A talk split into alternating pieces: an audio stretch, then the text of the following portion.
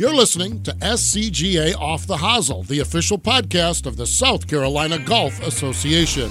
Here are your hosts, Alan Knight and Biff Lathrop. Hey, and welcome back to SCGA Off the Hosel live from the Country Club of Lexington. Is that right? Or Lex- Yeah, Country Club of Lexington. That's Okay. where we are, baby. That's Uh, what we're doing. SCGA Junior Championship just wrapped up minutes ago. Yeah, man. We had uh, three great days out here. Mother Nature cooperated with us, and uh, the Country Club of Lexington Golf Course, Chris Devane, the superintendent, just did a fantastic job getting ready for us, considering all the cool weather we've had this spring. Yeah, looked Um, great.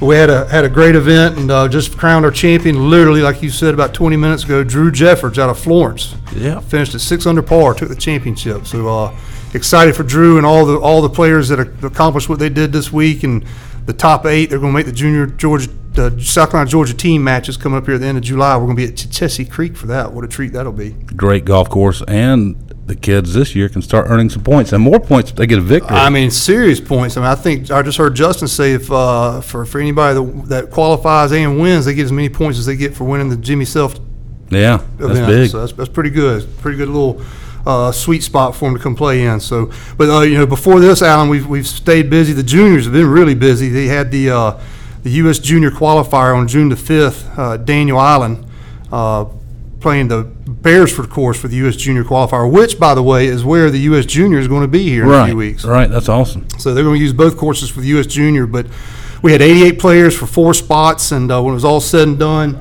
uh, Rowan Sullivan and Davis Neal from South Carolina got two of the spots. So we were excited about having the Charleston and North Augusta boy in there. Yep, Rowan past SCGA Junior Champion. Yep, yep, former champion. That's right. And then uh, they rolled right from there. They went up to the Smithfields for the Upstate Junior, uh, which was June the sixth and seventh, and they had 150 players up there. And man, there's just a two big old long days, a, a lot of golf, a lot of kids. You've been, you've seen Yeah. that around, you, so you know what's going on up there. I was at the women's, the WSCGA amateur yesterday at Fripp Island talking with a young man watching a sister play who played in that tournament at Smithfields, and he talked about how tough the greens were. They they were they were Yeah. firm and fast. Yeah, yeah, that's what they do. Well, they when it was all said and done, we had a couple champions. We won the girls in the 13 to 18 year old division.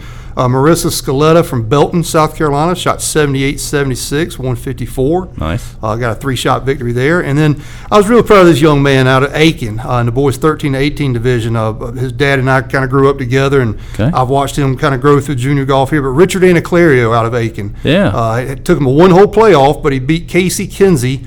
Uh, from Spartanburg with a total score of 145. Good for Richard. So I watched for Richard kind of come through the whole process, and it's been fun to watch. And then, like I said, we just finished up our junior championship today, and then also finishing up today is going to be our father-son championship, which is going taking place at Greenville Country Club. Both courses, right? Both courses, Chanticleer and Riverside. So they're uh, they're finishing up as we speak, and we'll have those results next time we get together. Yeah, yeah. But as you know, this is when it all gets going now, baby. We uh we got Michael and McKee with the juniors has got his player series coming up on June the 20th and 21st at Cheraw State Park. Uh, and then we roll right. That's actually going on concurrently with our Grant Bennett Junior, which is going to be at Florence Country Club again. Um, huge field. I think Justin said we got 156 players for that event. Do you really? Yep, three-day event.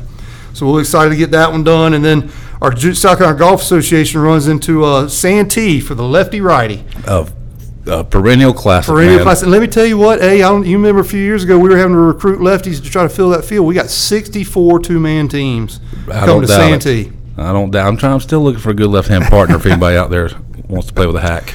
Uh, and then we roll right from those lefty righties. We get into amateur qualifying season. You know, getting ready. Yeah. Our amateur's going to be at Musgrove Mill, and we got one on the 26th of June at Coosaw Creek.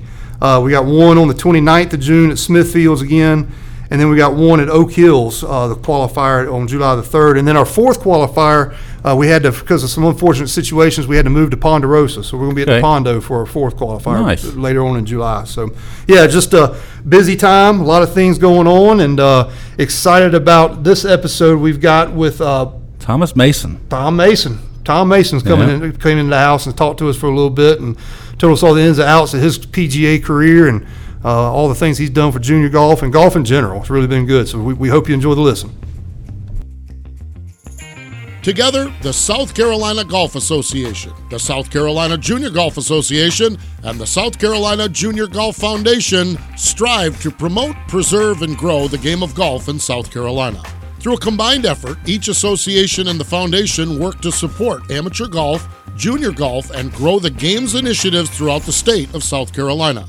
Be sure to follow all three organizations on our social media handles for the latest and greatest updates and news. The My SCGA app is also a great way for all members to post scores, follow live scoring at SCGA Major Championships, and stay updated on all things SCGA. To follow live scoring of the SCJGA events, download the SCJGA app.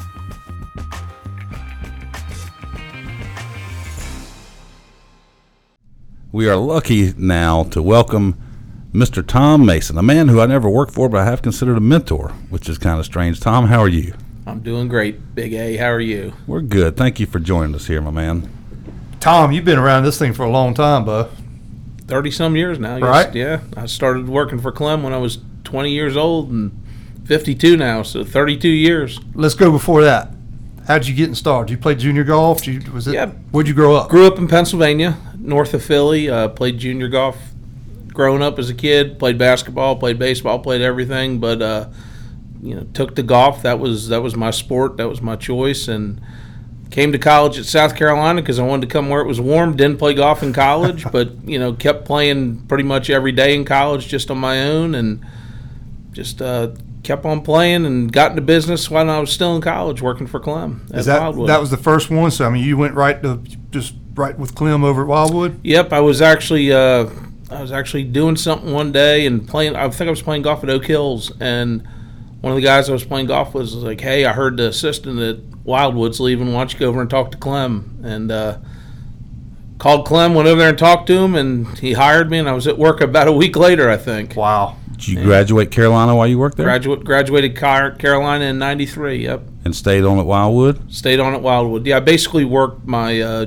junior the the the summer after my junior year. I stayed down here and uh, worked that summer, and then worked through my senior year at Carolina. And the day I graduated, I graduated Carolina, and the next day I was at work full time for Clem. Jumped into the PGA program right Yep, away? Right away, pretty much right away. Back then, you did it while you worked. I mean, it was Correct. your Correct. apprentice books, level one, level two, and you did all that under Clem. Correct. Yes. Yeah. Pretty easy for you? it was actually kind of a pain because it was it was easy. It was easy to get through, but I got into the PGA when they were transitioning from where you had two business schools you went to Uh-huh. To a thing they at the time they called it the GPTP, the Golf Professional Training Program, and I think my first school I had to go to Nashville, Yeah. and my second school I had to go to Philadelphia. Then I had to go to San Francisco for my third school, Wow. and then they had a, a final thing they called the final experience and i had to go back out to san francisco for that so and then i still had to do a membership interview they were still doing remember the old membership interviews Yeah. they used to do Yeah. then i had to go down to john winterhalter was still at sunset country club he was in charge of the interview crew and i still had to go do an interview at the for uh, the carolinas pga with john You had to do all that traveling on your own dime too. I'm pretty assuming. much yep pretty Jeez, much, yeah. man. yeah it was expensive It was- yeah, the whole school was. I mean, oh yeah it was it was like $10000 to do it then And now they, they everybody goes to Florida, correct? Correct. Yeah. Yep. Yep. And I guess it'll transition to Frisco, Texas. As So they, they, they, so they'll go to Frisco and for a cou- a couple days, a week or something. I and think do a it all week, in a week at a time, and they, I think they go twice, two or three times. Wow. Okay. Interesting. Yeah. I didn't Now, know do the, that. do the PGM students have to do all that? The PGM students do not. They, Okay. they basically do all the stuff, you At know, their- at Clemson or at North Carolina State or Campbell or Methodist, wherever they're at. How long? Interesting. So how long were you with? How long were you there at Wildwood? So I w- let's see. I started at Wildwood in '92, and I was at Wildwood till we opened up Wood Creek, which was '90 end of '97 or beginning of '98 or something like Yep. that. And then um, I was at Wood Creek for about a year and a half until I I got a job in Florida and moved to Florida. The diamond. Diamond Players Club. Yeah. Yep. It was owned by a bunch of golf course? yeah, I can tell some stories about the phone calls we used to get on that. But yeah, the uh, it was it was a golf course. It was owned by a bunch of Major League Baseball players, hence Okay, the baseball cool. diamond. Okay. But yes, we used to uh, when got got an opportunity to go down there. I was supposed to be the head pro. I was down there about three weeks. They asked me to be the general manager. Got to see a golf course built from day one, dirt pushed, everything. Got to help build a clubhouse. Wow. you name it, hire an entire staff. So I guess that was so that would have been 2000 we did that. So kind of young in the golf career, and to That's say kinda- that it was a heck of a learning experience. I mean, he pushed you right. You didn't need to travel all those business schools and everything. You learned right there. on I the learned a lot right there. Yeah. it's pretty common now for a superintendent or a golf professional to go into the general manager role, but back then that was kind of probably one of the first ones to. It would, yeah, that's when the, the the PGA of America was just starting to push the job diversification and and you know the different career paths that you could take and um, like I said, I originally went down there to be the, the head pro, and they asked me to be the GM. So I learned a lot about the food and beverage business and a lot about the maintenance business, and Yeah. you know things I never really thought a whole lot about when I was working for Clement Wildwood and Wood Creek. That's right. funny. And th- that wraps up, and you come back to Woodlands. Is that correct? Came back to Oak Hills. Okay. for Right. Ron. Yeah, Oak worked for Ron Stevenson over at Oak Hills for uh, three, three and a half years, and then Yeah. over to the Woodlands from there. And you you were probably pretty involved with the Carolinas PGA as soon as you came back, because I did a PAT at Oak Hills, and you squeegeed the green when we had rain. And Oh, that was bad. That was uh, I remember that. Yeah. it dumped that whole time. We were out there with squeegees right and between, I mean, yeah, trying Yep. to get it in. but no, as, as soon as I got back, um, before I left, I wasn't overly involved with the South Carolina PGA or Carolinas PGA. But when I got back, you know, Ron was a past president. And Yeah. of course, Clement served on the board and things like that. And, you know, both of those guys got me involved. So, I may be wrong in saying this, but I feel like the SCPGA is you kept it going for many years. yeah, I think, I guess Clem King and I kind of kept that thing going for about 10, 12 years. Right. So, yeah. Have you passed that on to somebody? Well, it's it's all a little different right now. Now the now there's not really a SCPGA chapter. Okay. You know, the Carolinas PGA basically took ten geographical regions and made those into the new chapters, Oh, okay. and um, so now they elect a chapter director at each level for a two-year term. And but you know, we used to have a 12, 13 tournament a year schedule. Yeah. right. And unfortunately, that doesn't exist anymore. yeah. Well, I, while we're on that subject right now, you know, you and I, Tom just captained his uh, Carolinas PGA team in our Palmetto Cup matches a couple of weeks ago, and um, it, the, the the the job has changed so much for these pros now. I mean, they don't have the opportunity time wise to go out and play like they used to. I mean, it's it's they're they're working all the time. Well, especially with the advent of COVID, with Right. uh, you know all the the new golfers coming in, they're even busier. Yeah. Yeah. I mean, the days of the old school pros that used to go out and play with the members on a regular basis Right. and had somebody else to handle all that other stuff. They're they're heck, they're doing all that and they're becoming GMs and everything else now. So it's uh, it's a whole different. It- It's it's different when we used to do the Palmetto Cups 10, 15 years ago. You know, we'd have a points list from all the South Carolina Yes. PGA events and To make the that- team. Yeah, and that's who made the team. And now it's like you know, poor Clem the other day. I ah. mean. You know, he's calling people and Right. begging people to play in this thing, and Yeah. we get all the way down to the day before. He's like, "Man, you need to bring your clubs." I go, "Am I going to be the first ever playing captain?" You know, he's like, "We, we, we might have someone back out." So. We, well, we did. We had one one guy played on Sunday, and we had another guy take his spot on Monday. It was Yeah. already pre-planned. Yep. So, but yeah, it's a whole whole nother ball game. Well, kudos to y'all on, on, on trying to keep that going for as long as you had. I mean, it's uh, so working with Clem. Let's get back with Clem first, because I mean, Clem is Clem's been on, the, one- on one of our podcasts Yeah. before. And, uh, he's a legend, man. I mean, it, it's what an opportunity to learn from one of the greatest out there. Very fortunate. Yeah. I- he uh, Clem dots every I and crosses every t- every T, and sometimes he does it four times, and then he doesn't just do it once every now and then. Sometimes he does it four times. Yeah, But yeah. you know, uh, I always considered myself very fortunate because Clem showed me how to mark a golf course. Clem showed me how to pick up trash on the way down the walkway if it was laying there. Yep. Clem showed me how to run a tournament right. Clem, you know, there, there's nothing that that man didn't do to help me succeed. And you know, there's a lot of guys. You take fellas that get in the golf business in Myrtle Beach. There's a lot of them that just sit behind the counter and you know all they're doing is collecting money and sending people out to a retired guy on the first tee to start them. You know, when I worked for Clem, we used to stand on the first tee every Saturday and Sunday morning and start people, and then have to go ranger, do whatever. Yeah, yeah.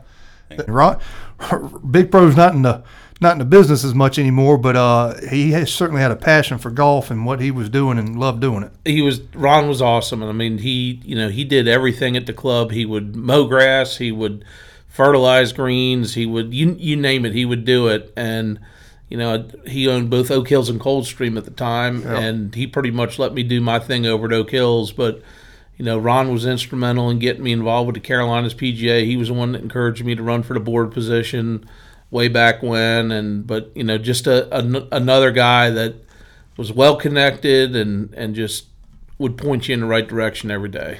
Big Pro went on a couple. We used to do this mountain trip up to Mount Mitchell, and Big Pro would come on that, and boy, we would have a big time with that thing. He, he was he was a funny guy. So um, that's neat. Two two great mentors you had there. Yep. And then you go to the Woodlands Correct.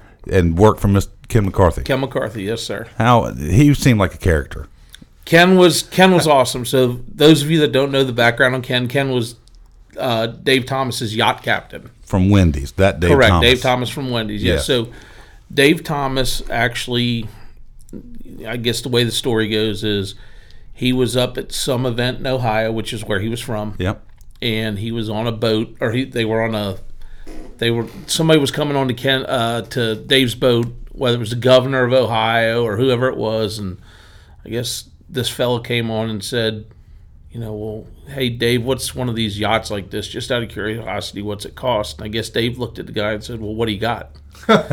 and the way Ken tells the story, I guess the next day, Ken and Dave hopped on a plane, flew to Columbia, took a, I think he said he took a cab over from the airport to the Woodlands, drove around to Front Nine, got back on the plane, and went back up there to, to Ohio, met the guy, and I guess th- this is the guy that developed the Woodlands. I don't know who he was, couldn't tell you his name, and um, I guess from there a deal transpired. I, I think the guy threw in the golf course and maybe something else, and Wow. there was a switch made, and I guess Dave looked at Ken and said, "You staying with him with this guy, or you coming with me?" And Ken said, "Well, I don't know anything about running a golf course." Right.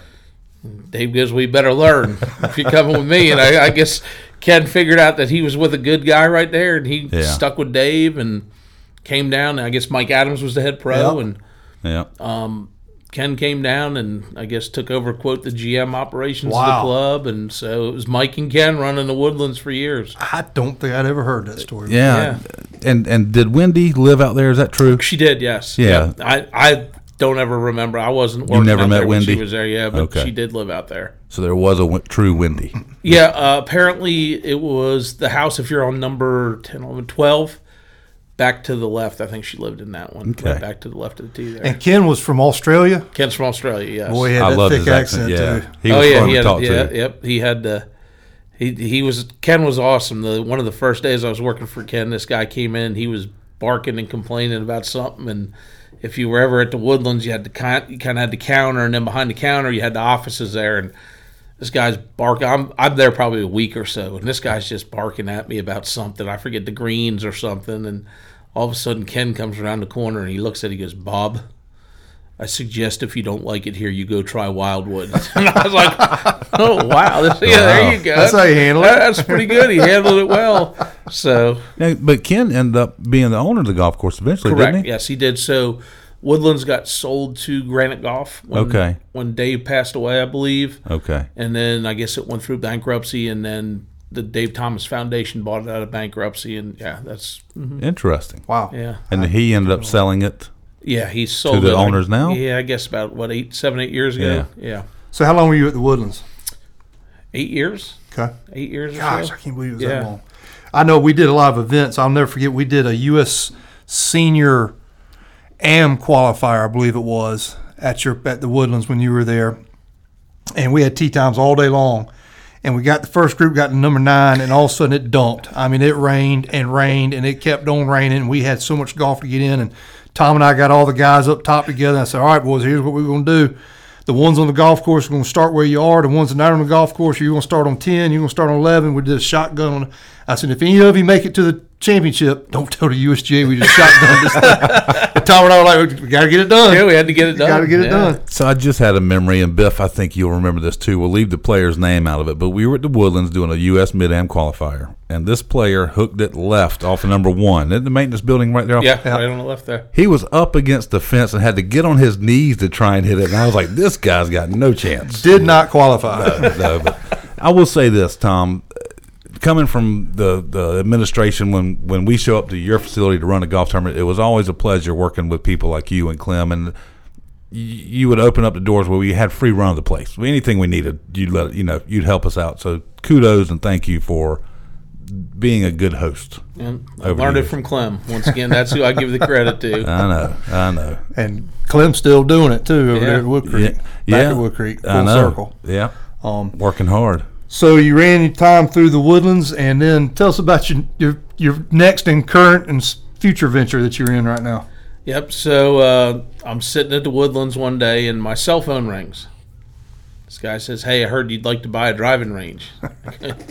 yeah, sure. Who's this? And I, I, it's just a random phone call. The guy says, "Well, there's a there's a driving range in Columbia for sale. You interested in buying?" it? I go, "Yeah, sure. Which one is it?" You know, and that's kind of how I was talking to the Yeah. guy. Because at the time there were multiple Yeah, at the time you had you had you know Jimmy had his range. You Yep. had the the one in Chapin. You had the one on the river. You know, so the Garner's. Ferry. Yeah, Garner's Ferry. There's ranges all over, and I goes, well, it's it's kind of a little bit of a secret, but uh, you know, th- this range is, and he starts giving a description. I go, so the Partee. He goes, well, how'd you know that? I go, well, I've only been in the golf business for 20 years. You know, I, I, th- I think I know what I'm talking about. And so, long story short, I, I get hooked up with Dan Gensimer, who owned the driving range, and um, I guess at the time Dan was pushing 71, 72 years old. He had been doing it for 20 years. He had the Partee from inception. He actually had land over by the airport to buy to build a driving range over there, and the FAA told him he was too co- close to where the planes were coming in, and I guess the county of Lexington had sold him the land or something. So they were covering the landfill up over there. So Dan went over there and built the range, and he owned it for 20 years. And um, the opportunity came up, everything fell into place the way I needed it to, and next thing I know, I was a driving range owner at the Partee Golf Center in West Columbia. Wow. But that's such a change from everything you'd ever done. it was Alan it was it was totally night and day different. And you know it's I always I always kind of wanted to own a driving range. I was when I was a kid growing up my best friend and I in Pennsylvania we would go to the driving range all the time. And we him and I talked about owning a range together you know and at the time, I was like, man, we could do a bar and a driving range. You call it drink and drive, you know. Love that, You know, and, and, you know, we're like, you can't do that. You can't name stuff like that anymore nowadays. Uh, you we could steal that idea. I want to open something. Yeah, but you know, it's uh, I always I always figured I'd like to do that, and I've always enjoyed the teaching part of golf. Um, I was never quote your quintessential teaching pro that just did lessons all the time, but I always enjoyed helping people out, and everything fell into place. We got everything zipped up, bought it, and next thing I know, I'm a I'm I'm tin cup, you know, and um, I'll tell you what what resonates with me, and this is shortly after you took over.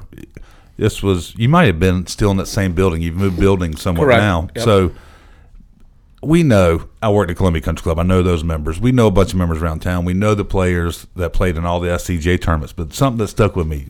I went out there to see you one day, and you said you wouldn't believe the people that come out here that we've never seen, that we've never touched, so to speak. You know, somebody showing up and cut off camo shorts hitting drivers, or Oh, it, well, it's it's it's a totally different audience, and you know the the best way I termed it. I had an older gentleman. His name was Terry Mullaney. Terry was a member at Columbia Country Club. Lived in Chapin. He'd go from Chapin to Columbia Country Club every day. Then he'd come over to my range and hit balls and go home. I was, Terry, you're just trying to stay away from your wife, you know. And he's like, oh no, no, no. And he he'd come there every day. And in fact, the first day I bought the place, I was cleaning out the old double wide trailer. Right. And he walks up and I got stuff thrown everywhere. I got the dumpster. He turns around, he looks at me, he goes, "Did Dan die?" You know, and I just, I just started laughing. I go, "No," you know, and I'm the, I'm Tom. I'm the new owner. Blah blah. And so he walks in one day and, in like, I don't know, March, April, the first year I owned it. And he goes, "How do you like it here?" Terry, it's great. I said, "No one complains about slow play." right. No one complains about bad bunkers. No one complains about Alan Knight's handicap being too high. No one complains about Biff Lathrop's group being too slow on the golf course. Like Right. people come up, they say please, thank you. They get their golf balls, they go hit them, And they're gone. and they're gone. you Might know? buy a drink or two. and then they come back the next day and you know the the diversity of the people you get out there you get the guy that's like I'll give you a for instance. Tim Teester hits balls in my range a bunch. You know, Tim's a great player. Yeah. Uh, he's out there. You know, he works for Dominion. He's down there, comes out and hits balls at my range, and I get play, I get guys that are fantastic players. And then you turn around and I get the college students coming out from USC. You know, and the guy's out there with his girlfriend and. You know, he walks out there with his bag and he pulls his driver out, and the first swing he corkscrews himself in the ground. You know, trying to impress his girlfriend with how far he can hit it. Yeah. You know, but you get a you get you get everything. It's a you walk out at my range any time of the day. You got male, female, you got everyone. T- tell the rest of that story about Terry, what he told you when you uh, got ready to put your putting green in. Oh, I, I can't drop an f bomb No. though. But yeah, no Terry. So we uh, Jeff Cannell comes over to help me build a little putting green because there was never a putting green out there, and um, The one that there is today. the right? one right outside, yeah, right outside Yeah. the shop now, and um, we're out there coring out the putting green, and we can only go so far down because you can only dig so far in the landfill. And Terry walks in the door one day, he goes, um, "What's?" Uh, turns around, points out the putting green, goes, "What's going on out here?" Oh, Terry, we're putting in a little chipping and putting green, so when you're done, you know you can you can go out there and chip and putt after you're done hitting balls or before you're hitting balls. He goes, looks at me, he goes, "Stupid." blanking thing you could ever do.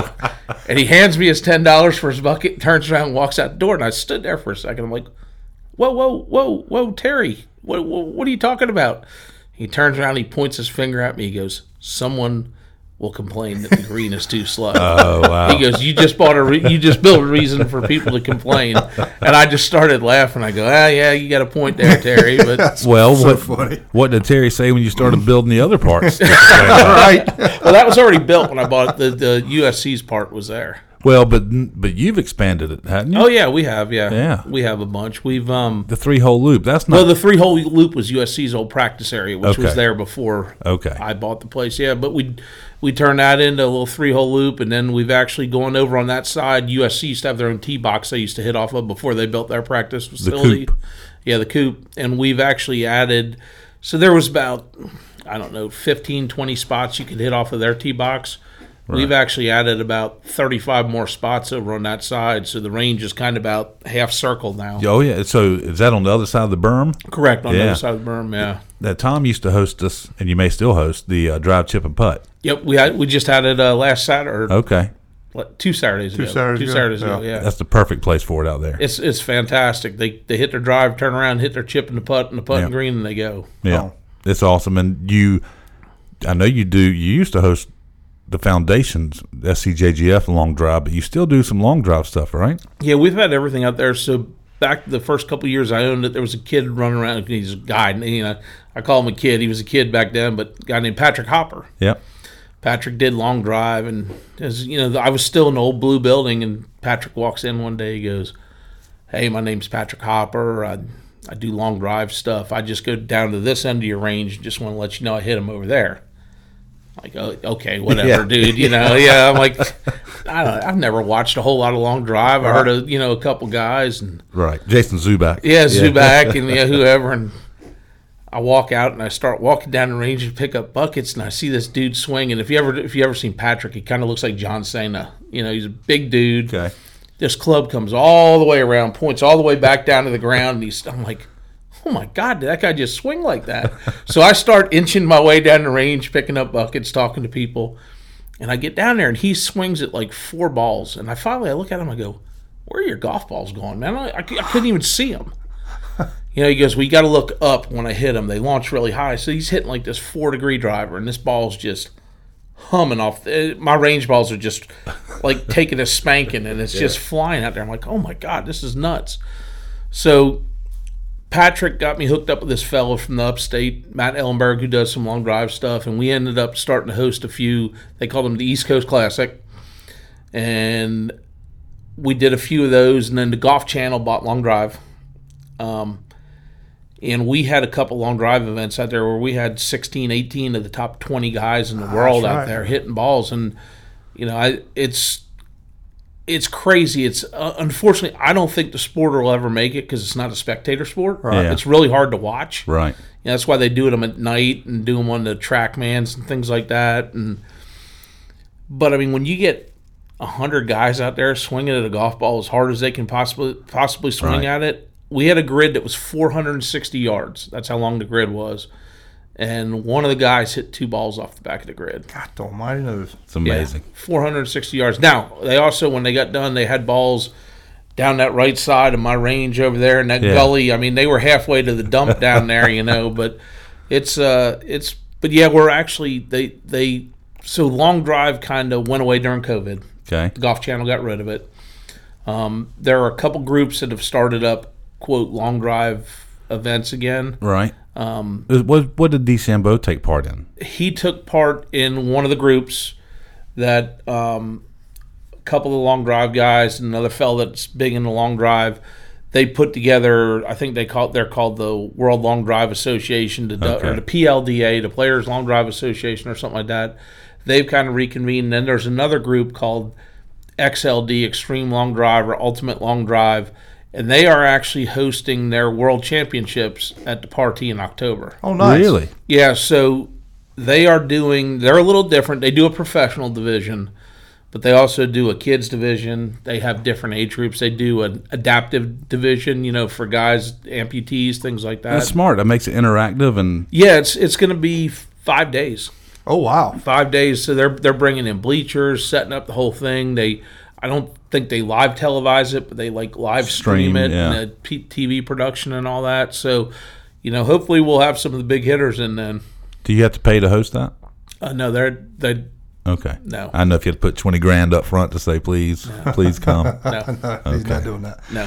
He but would. you know, along with doing that, I mean, you, you, you do a lot of demo days and things out there too, don't you? Yeah, well, we do. You know, we do the demo days. We uh, we used to have the big one with Coosaw, but you know, once again during COVID, Things changed. that thing's changed, and that was such an event, man. oh, it was It's huge. I know. We'd we'd get like a thousand people come through there. in a Uh, day. parking was the problem then. Yeah, Really. oh yeah, we parking them at heck. They were parking at the the water tower up there. Right, You know, I right. mean, but uh, no, I mean it's we do we do demo days. We do we still do individual demo days, but you know the days of the ten vendor demo days Right. are gone. Uh, you had more than ten out there. There was food. We Oh. Hap would cook food. and- Yeah. Oh yeah, Yeah. yep. I mean, I've always said, and this is since COVID, I guess, particularly, but I've always said Tom and the Partee Golf Center was kind of like the barometer of golf around the Columbia area, at least, because if he's got all these people coming out there beating balls and beating balls, beating balls, and golf is doing pretty darn good. And I, I know, Tom, you can come over here and, and we get some clubs that are donated to us at times, and we try to give away, but some, there's only so many we can give away, and he'll come get a stack of them, take them over there, and he'll he'll give them away over there at the driving range. We've we've given since COVID hit. We've given about ninety sets of donated clubs away, and people that hit balls at my range heard that we were giving them to college kids and all that, and they'll literally bring their clubs into me now if they need a new set of grips on. I'll put a little cheap set of grips on them or something. But we've given about 90 sets away. I've had about eight kids that brought them back to me, college kids, bring them back to me and say, thank you, I got another set, you know, and pass them along to That's- somewhere that's really else. cool. Yeah, so it's it's pretty neat. What about your agronomy expertise? You're taking care. I'm, I know you get consulting help from Jeff Cannell and anybody else who Mm-hmm. you'll listen to, but are you applying fungicides and herbicides in that tee box? You're doing. I know you're doing the Learn how to mowing. do all that. Yeah, Right. Jeff Jeff's kind of walked me through all that, and yeah, so you know, most of the stuff I do is just spreading fertilizer, and you know, Right. luckily I don't have a whole lot of problem with having to spread fungicides or insecticides or and stuff like that. You Yeah. know, most of it's easy stuff to do. So and- you you've been at this range for ten years though now, right? And so obviously he, he knew a lot before he got there, right? Yeah. Well, we were just talking right before this, and he learned about pumps. He's learned about pumps in the Oh. last couple of days. I heard those aren't fun. We- we'll have to get into detail, but boy, he's learned about some pumps. yeah, so the the putt putt we had Yeah. pumps on there that pump the waterfalls and all that, and you know, one day you go to turn them on, it doesn't work. Right. So you got this pump sitting in water that is a sewage pump, Oh. you know, pumping water up the hill for the water features. So, full disclaimer on this: when we redid the putt putt, I wanted to concrete the ponds in Yeah. because the ponds are self-contained. There's no drainage on them. right. I wanted to concrete the ponds in and put picnic tables out there. Palmer said no. And I got denied by everyone, and everyone said, absolutely not. You got to keep the water fe- features going, right? Yeah. I said, fair enough. But next time they go bad, I'm not cleaning the pond out. You are because you literally get you know think about it, we're right there on the Charleston Highway. You get dust blown all over when it gets windy, gets in the water. I mean, when we cleaned the ponds out, we probably took a foot of mud out of them. Wow. Okay, Right. yeah, a foot of just just crap out of them. Silt, So even though the the sewage pump's running all the time, you still get all that junk in there. So you got to clean them out. So it's fine. Next time the pumps go bad, I'm not scooping all the crap out of the pond. you Right. guys are. So we're out there with shovels. So two of the pumps went bad. Yeah. It's time to pull them, right? And so it's only been like two and a half years, and these things aren't cheap. Right. And my son's home from college, and him and a couple of the boys that work for me are out there scooping the ponds out right uh-huh. now, you know. So, but I ended up getting some different pumps, and we're going to try some new ones now. So I had an hour long conversation with a gentleman in Summerville, and we'll see what happens. And Palmer somewhat spearheaded that project, did he not? Palmer, yeah, Palmer and Cheney Cannell helped with it, and some of the other, some of my other junior golfers, Elliot Spencer, all those guys. And for those who don't know, Palmer is Tom's oldest child, and then we also got Bailey. Bailey, yep, Bailey Um, just graduated high school yesterday. Yeah. So but Palmer's been a big part of what you've done over at Partee. Palmer's a junior golfer of ours and Yeah. graduated college quickly. Uh, Yep. So it's uh, Palmer's been around for a long. But Palmer went down there and pretty much put that. They ripped. So I told him when I could have. I'll be honest. I could have cared less about having the putt putt open. It needed to be redone. They ripped every piece of living vegetation out of it, uh, which it looked like a jungle, Yeah. other than the palm trees. I told them they could keep the palm trees. They took all the carpet up. They got a machine that sanded the concrete. Basically, they ran it over that. They picked every brick up and reset it and put it down around the you know around the outside of the the the holes. They did all that, and then we had a fellow come in. I bought the turf, and I had a fellow come in, and he was from Memphis, Tennessee. Came in and put the turf down because we tried to put some turf down. Yeah. Tough. Didn't take.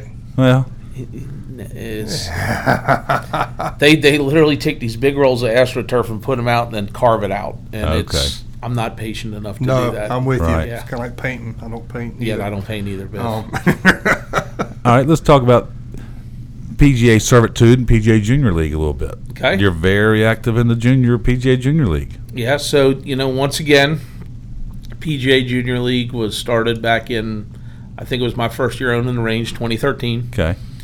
Um, go to the annual meeting, and um, they they have this big push to do the PGA Junior League, and I'm not going to lie to you, I kind of threw it off to the side and got home, and one of the fellows that was with the group that was doing PGA Junior League, because the PGA did not own PGA Junior League at that time. Yeah, one of the fellows that that had started the guy that started his name was actually Bob Longmire, and Bob started it, and then he kind of got it running for the PGA, and then the PGA bought PGA Junior League from Bob, probably four years later, three or four years later. But one of the fellows just kept calling me. He's like, "Man, you need to do this. You need to do this." And at the time, my son was young, my daughter was young. They were juniors, starting to play golf, and I'm like, you know what? What the heck? I'll do it. So we threw a team of about 12 kids together. Bronson Myers was on it. Jensen, Parks Hutto. No, Parks, uh, Parks and Matthew weren't on the team yet. Okay. Um, it was it was Palmer, uh, Trace McDonald, Bill McDonald's boy was on Yep. there. Logan Biggers. Um, I'm trying to think who else, but we had we had a team. Uh, kid named Brandon Rucker, Travis Campbell, I think, was on the team then. So we had we had these 12 kids, and we go show up for our first match, and the team we play has like three kids. I'm like, oh, this is stupid. We go to the second match, and it was the team that we showed up had like four kids. So we end up we were playing in a league. We had Fort Jackson in the league, Northwoods, Lexington, and us in the league, and we end up doing an all star team. And I take the kids down to St. Augustine, Florida. Um, myself and Kemp Hooper. Kemp was helping me coach it. wow. Yeah, I don't know if that was. Yeah. yeah, so we, we take the team down there and and they do okay. They do pretty good. They finish second. And while I was down there, I was talking to this fellow from Georgia. And I was like, yeah, you know, I really enjoyed doing it, but you know, you show up. He goes, man, you need to do your own league. Don't worry about other teams. Do your own league. I go, what are you talking about? He goes, you need to do one league, get all the kids under your umbrella, put them together, make sure they play a match every time, make sure they're not just standing around. So we end up the next year we end up doing our own in-house league, and we had like 42 kids in it. um, and we play our own matches against each other. And we had, you know, you do the all star teams at the end of the year, and worked out good. And we took the team. I think that's that was 2014, I guess, and and we took that team to the regional finals or whatever they called it in Tennessee, and we we lost by a basically one hole. Oh wow. Yeah, it was pretty close. We had you know Bronson, Isabella Raw was on that team. Wow. The Hutto boys were on the team. Parks and Matthew were on it. Palmer, um, Ford Reynolds, Yeah. Jalen, um, or no, I guess Izzy was on that team. Jalen was on the next one, but we, you know, we make it all the way there and we we lost, and the team from Tennessee beat us and they went. So next year these kids were kind of motivated. So that was 2015, and we put another all. We did our regular season. We put our all star team together and took that team to the national championship that year. But um, you know we've had we've had a lot of success with it. It's been in my book, it's probably the best growth of the game program that junior golf has ever seen, and it's got a lot of kids into golf. I actually went back on the rosters not too long ago and counted up. I think it was 43 kids that we have that went through that junior program that are either have played, are playing, or are signed to play junior uh, college, College. golf. That's Yeah. awesome. Yeah, you so do you do a good job, and I help I help with some marketing of some clubs around here, and both the clubs are they're you know it's contact Tom Mason PGA Yeah. Junior League, uh, Yep. and and I know Chase Butler still help you there. Chase is still Chase. Chase Steven, you know, Chris Yeah. Sparrow helps with it. Um, the the thing for me is I don't have a golf course. right? So the thing that I can help the other pros with is they're so busy doing other stuff.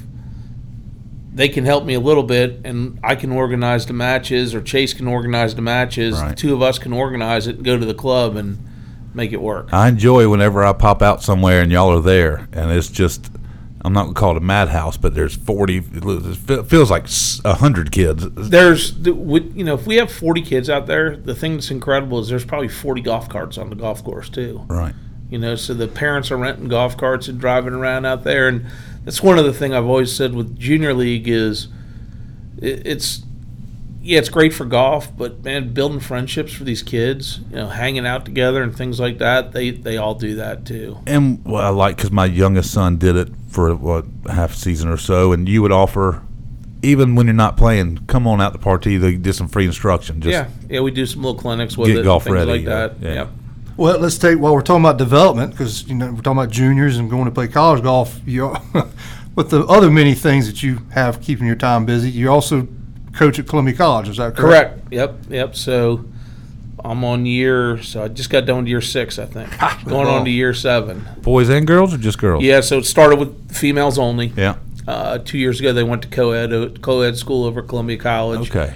Uh, and we started up a boys team. We got going late in the season, so we just had a few. But um, yeah, I've been doing that. It's um, you know, I got I got a phone call. James Morrison Yeah. was the tennis coach over there.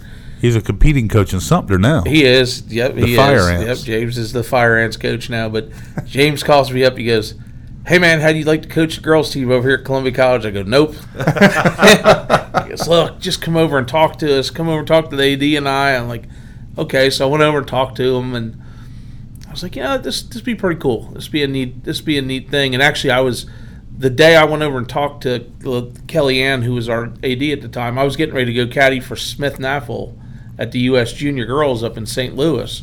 Um, and I'm like, look, when I get back, you know, I'll, I'll let you know. And I was out the door like five minutes, and she calls me. She goes, just let us know what we need to do to make you the coach. And so I've been been doing the teams over there. You know, we, we started the boys team. We got we got the, the women's team, the men's team. So it's just been a lot of fun.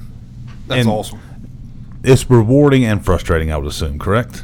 It is a little bit of both, yeah. Yeah. it and not is. not because of the You- kids, but just, No, there's well, it's it's both. It's yeah. the boys are really easy. okay.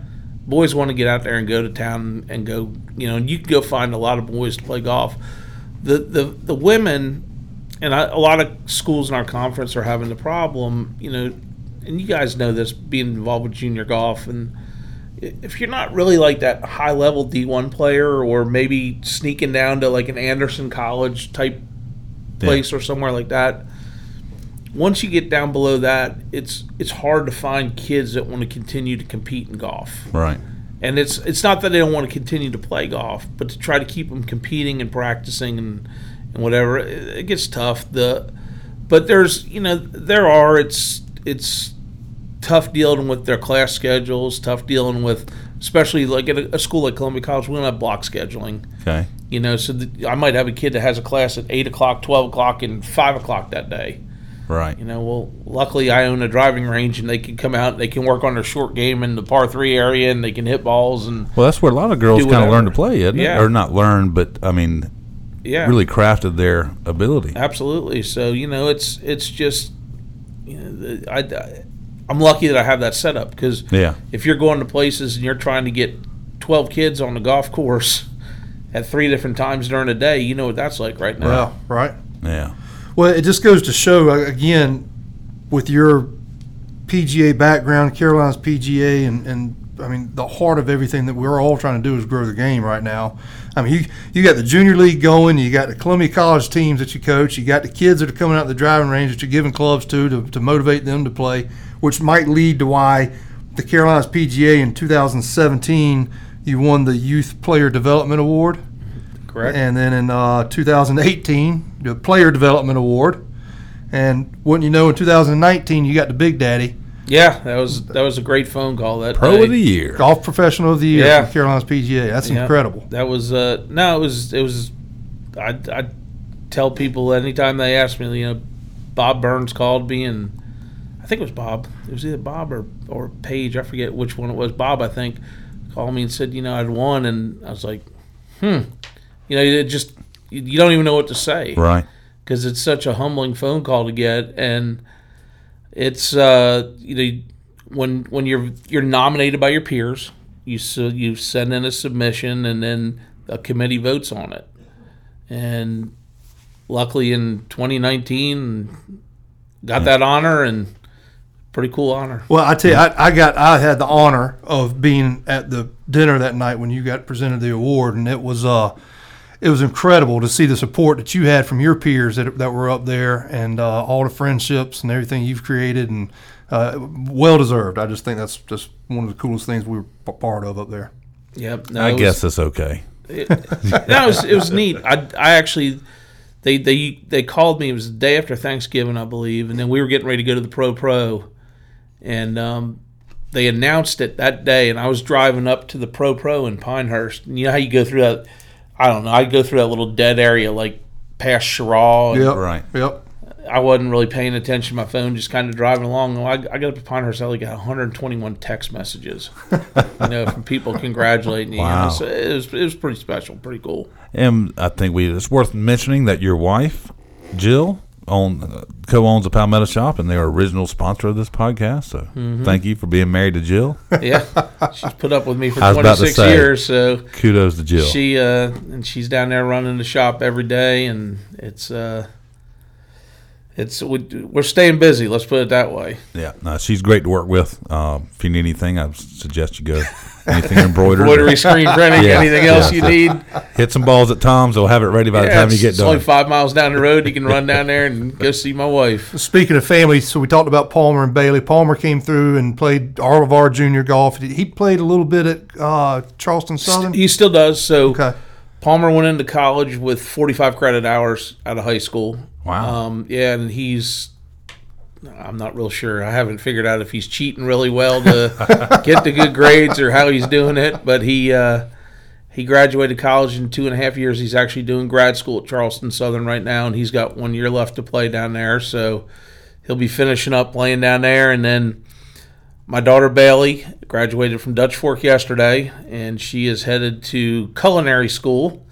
We checked out several of them, but she decided she wanted to go to Horry Georgetown Tech has a culinary school down there, Nice. and um, she's going to go do that. So, you know, I keep teasing her. I'm like, I'll, I'll buy you a food truck at the Partee. You know, let's let's just Might make some money she there. would. yeah, let's just do this. So, Uh, the HGTC is a great school. I have a friend who's a professor there, so if you need anything, you let me know. well, the uh, I did not go. I went to the tour of Johnson and Wales. You know, and they Yeah. got. I don't know if you've ever seen Johnson and mm-hmm. Wales, but I mean, they got rooms with you know ovens in it, and then you got a, a, a wine tasting class, you know, and they got a, a full stock bar and everything. And apparently, you know, Jill and Bailey went down to the Horry Georgetown Tech, and apparently they had to have the same thing. So Wow. Okay. yeah, if, if not maybe a little nicer. So How'd she get in? Just just enjoys, just got into it somehow. Enjoyed cooking. And, She just started cooking at the house all the time. I mean, Bailey's the cook at the Mason house. Wow. and she does probably ninety percent of the cooking. And I uh, always felt like Bailey was the the point of the, the most common sense, and like she was the person I always enjoyed dealing with. You were you were abrasive. Jill Jill's great. Don't get me wrong, but she's busy. Palmer's just little Tom. Bailey was the person I like talking to the most. You get a straight answer out of Bailey. yeah, she uh, no, but she she bakes cookies for the people at school all the time, and she's take. She'd be- I'd come home and she'd be baking cookies. I'm like, what are you doing those for? She goes, uh, the janitors at school. I'm like, "Oh, okay, you know, awesome. great. You know, so she's Bailey's the the big heart cook that she'll feed anyone. So that's nice. Well, congratulations on the graduation, Bailey. You did did well. Yeah. So anything uh, anything we left unsaid that you want to talk about, Tom? No, I mean Biff forgot that I run helped run the Monday series too. The Who Oh, Need a that's Blow. I right. mean, Gosh, good dog. lord, Biff, how can you forget that I, I too? know, I know, I know. It's just hard to keep up with all everything you got going on. No, but that's not hard. I get all the interns that help me out, and that that's always fun too. How long have you been doing that? This chapter series for us? Three year. I guess this is year three. Okay. Either three or four. Yeah. I'm not sure. I think sure. it's four now. Is it four? Yeah, I think it is. It was about the time I left as you took it over. So I don't know, but no, it's. uh but we enjoy doing that too. So it's uh, uh, that Hootie and the Blowfish series is another great way to get kids into golf. Yeah, and I tell you, it's been uh, you know, we we've with our junior golf association with the with the Hootie and the Blowfish, the Monday chapter series, kind of the beginning of competitiveness, and then roll into the the new player series we got now, which is our Corn Ferry tour uh, to, to get into our majors and then the majors, and it's just uh, junior junior golf is just blown up here. What what's going on with junior golf is unbelievable. I look at it at the you know when Palmer was in seventh grade, and he's playing varsity golf for Dutch Fork, and there were probably, and I mean you guys could probably back me up on this. There were maybe what thirty kids on the points list at that time that Right. could crack par in a major tournament. right. You know, by the time he gets to ninth grade, there's probably another. Now you're up to about fifty kids on the points list that can crack par. You know, now all of a sudden, you know, this is seven years later. There's hell, there's a hundred of them. Yeah. yeah, There- Every kid on that points list in the top hundred can probably break par in a major tournament. You you look at the scores these kids are putting up in the Players Series because I'm keeping track of the scores, watching them for college. And the the Fort Jackson tournament, you had a kids under par over Yeah. there in the player Series. I mean, it's and only won by a couple shots. yeah. I mean, it wasn't like I mean, it's I mean, these kids are getting good. That's Yeah. a developmental series, you know. Yeah, I mean, it's yeah, developmental. You they, they be giving us shots out there. I mean, But you know, I think we're starting to see that the the results of what's been going on. I mean, the Junior Golf Association has been around since 1990. Uh, you're starting to see that parlay into some some membership opportunities for Oh, yeah. some of the clubs around town in the state. I mean, it's Well, uh, I, I mean, I think a, a fantastic example of it is Lexington Country Club. Yeah. Country Club of Lexington. I mean, you got Sam Jackson, Zach Harold. You, you know, you I can start naming a list of young guys that are really good players that are members over there. Jordan Cease. You know, you that. you can just you can start naming a whole. There's a whole list of them. You go over to Columbia Country Club. There's there's people everywhere that have come up through the junior golf, and Yeah. and it's where, where it's where it started and where it's going right now is it's fantastic. Well, I think the cool thing about it, again, our industry is is so cohesive with what we're trying to do. You know, the Carolinas PGA is doing what they're doing to grow golf. We're doing what we're doing to grow golf, uh, and and we're all working together. We're not battling each other. We're not Right. competing against each other. We're, I, we we support you know the the uh, Junior league. junior league and and all that. So it's uh. I s- I think we're starting to really see the results of it. So it's people like you and your peers that have come out there and, and doing what y'all are doing and the time you put into it. Uh, I don't know how you have time to learn about pumps with everything else you got going on. I had an hour free yesterday for, God, for Don at, at, at Godwin Pumps to help me out. So There you go. Man, well, Tom, thank you for joining us today absolutely, and not abusing me. I know we're there's some space between us. yeah, I'd never abuse you. You know, I I know love you. it's all love taps. Tom, thank you for everything you do for golf and for us and uh, for just being such a great friend, man. Long Awesome. time. Appreciate Thank you, boys. Appreciate it.